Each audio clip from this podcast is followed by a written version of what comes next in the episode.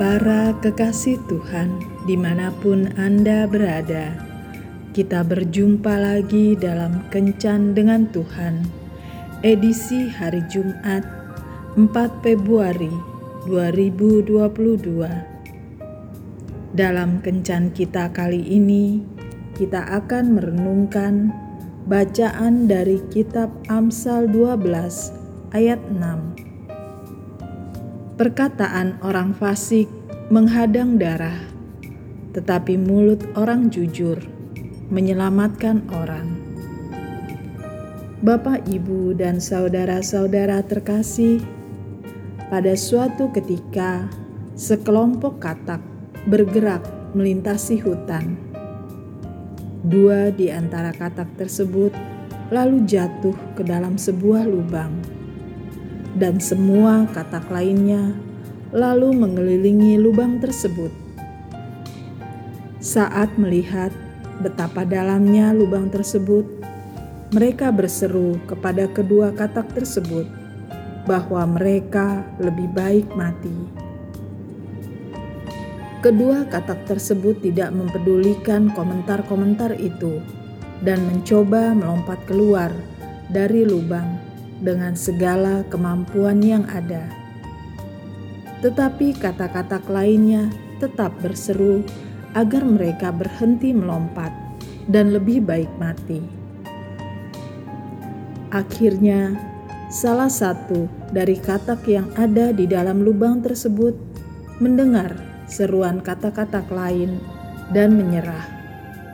Ia terjatuh dan mati sedangkan katak yang satunya lagi tetap mencoba untuk sedapat mungkin melompat keluar.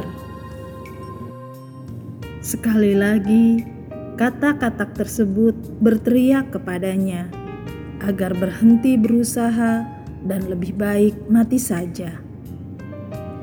Tetapi dia bahkan berusaha lebih keras dan akhirnya berhasil. Ketika sampai di atas, ada seekor katak bertanya, "Apakah kau tidak mendengar teriakan kami?" Lalu katak itu dengan membaca gerakan bibir katak yang lain menjelaskan bahwa ia tuli. Akhirnya mereka sadar bahwa saat ia berada di bawah tadi, mereka dianggap sedang memberikan semangat kepada katak tuli tersebut. Perkataan dapat membangkitkan semangat atau justru mematikan seseorang.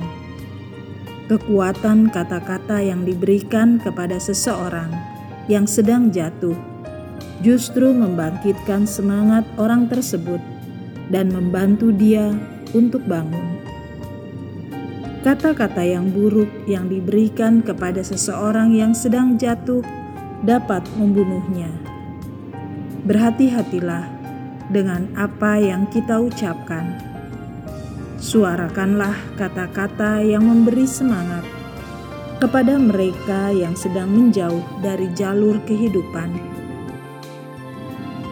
Kadangkala, secara ajaib, kata-kata yang memberi semangat membuat kita berpikir dan melangkah kembali jauh dari apa yang kita perkirakan.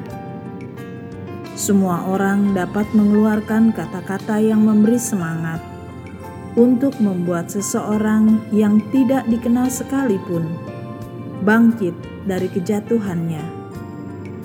Hal terindah bagi kita adalah apabila kita dapat menggunakan waktu kita untuk mengucapkan kata-kata yang menyemangati kepada siapa pun. Tuhan Yesus memberkati. Marilah kita berdoa. Tuhan Yesus, urapilah mulutku agar setiap perkataan yang keluar dari mulutku dapat menjadi berkat bagi orang-orang yang ada di sekitarku terutama mereka yang saat ini sedang berputus asa. Amin.